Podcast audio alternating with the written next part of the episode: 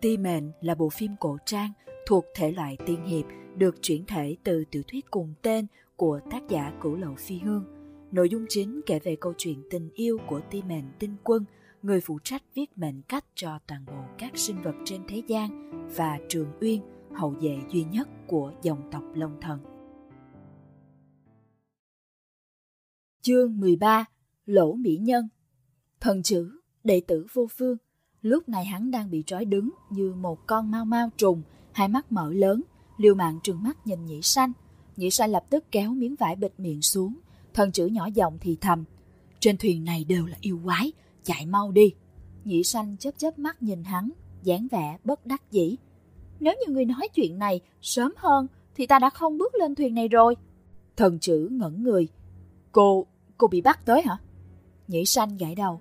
Xem như đúng là vậy đi, ngươi không phải là người tu tiên hả? Thế nào mà cũng bị bắt? Lời này vừa thốt ra, sắc mặt thần chữ lập tức tái xanh, hắn than thở mới nói. Bên cạnh ngươi không phải cũng có một kẻ vô cùng lợi hại hả? Thế mà cũng bị bắt hả? Thật là vô dụng. Nhĩ sanh không để ý, mới giúp hắn cởi bỏ dây thừng. Nhưng là lay hoay một hồi lâu, dây trói vẫn chưa được cởi bỏ. Thần chữ có chút không kiên nhẫn. Nhanh lên! Ta không cởi được. Nhĩ sanh cũng gấp đến đầu chảy đầy mồ hôi. Dây thừng này không có nút thắt, ta lại không tìm thấy chỗ nào có thể cởi được hết. Thần chữ nghe vậy thở dài. Quên đi, ta còn tưởng ngươi biết một chút pháp thuật. Không, ngươi đừng động, ta có cách cởi bỏ dây rồi nè.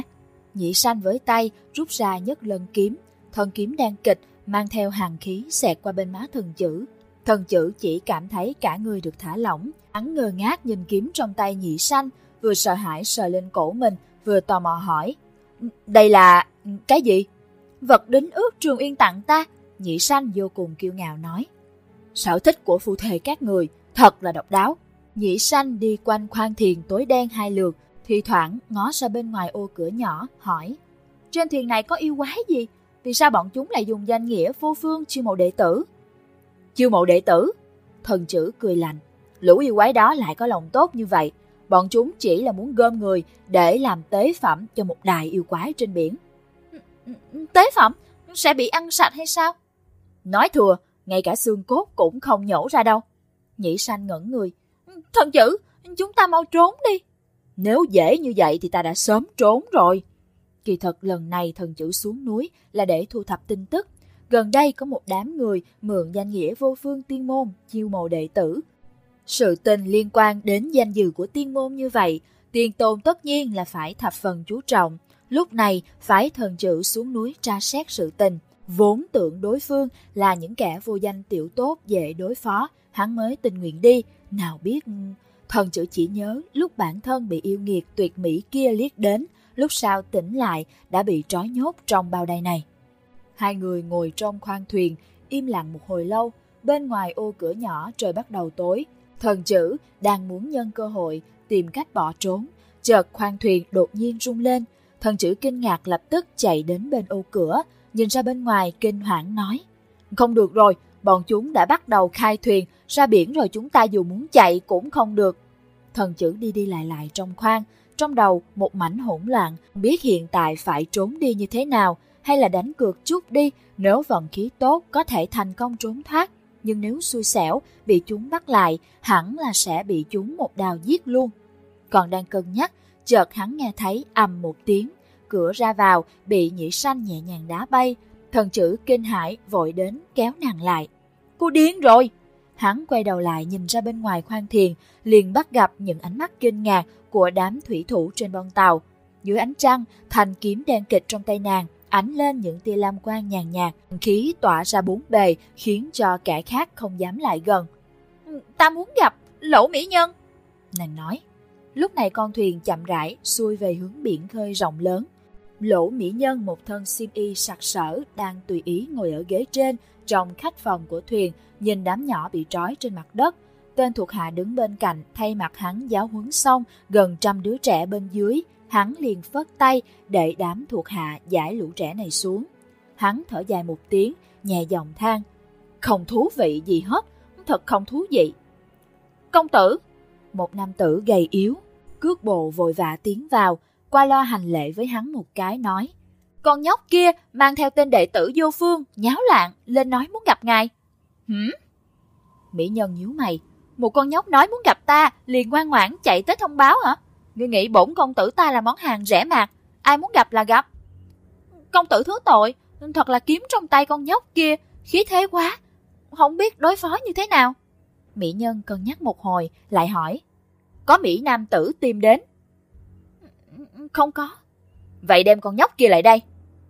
Chỉ chốc lát, nam tử gầy gò đã mang nhị sanh và thần chữ tiến vào.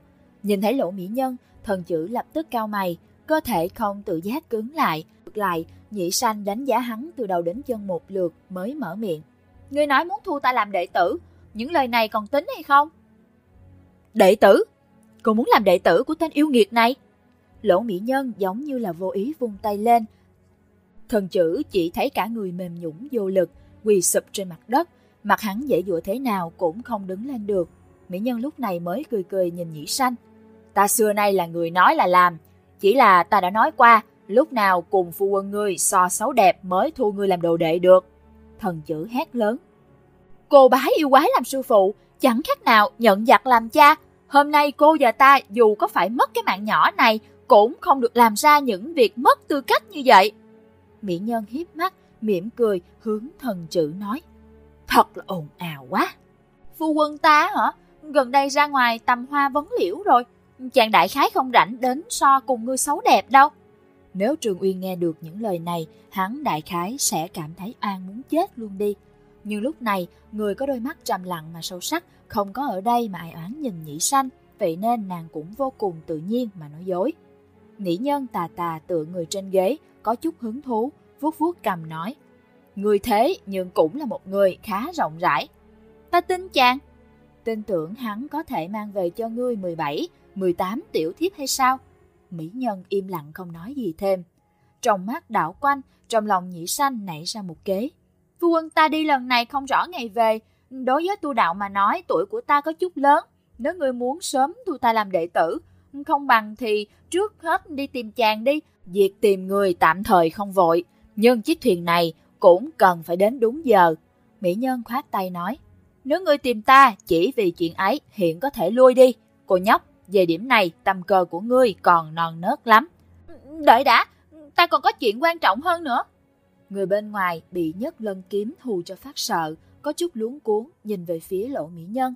Mỹ nhân nhíu mày. Nói mau. Ta đói bụng. Nhĩ xanh xoa nhẹ chiếc bụng. Thần chữ quỳ rạp trên mặt đất, nhắm mắt giả chết. Lỗ mỹ nhân giật mình, sững sờ một hồi, sau đó ha ha cười lớn. Nhĩ xanh thẹn quá hóa giận. Ta đã ngoan ngoãn trút trong cái khoang bé tí đó rồi, thì ngươi cũng phải cho ta ăn đi chứ. Bánh hả? Mỹ nhân cười to không dứt. Đưa một giỏ bánh đến khoang thuyền cho cô ta đi.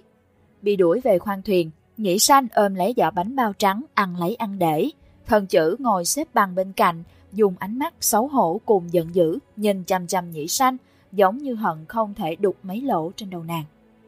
Nếu là trước kia, khẳng định dĩ Sanh sớm đã bị hắn đánh gục, nhưng tốt xấu gì, nàng cũng đã học được của Trường Uyên không ít chiêu số.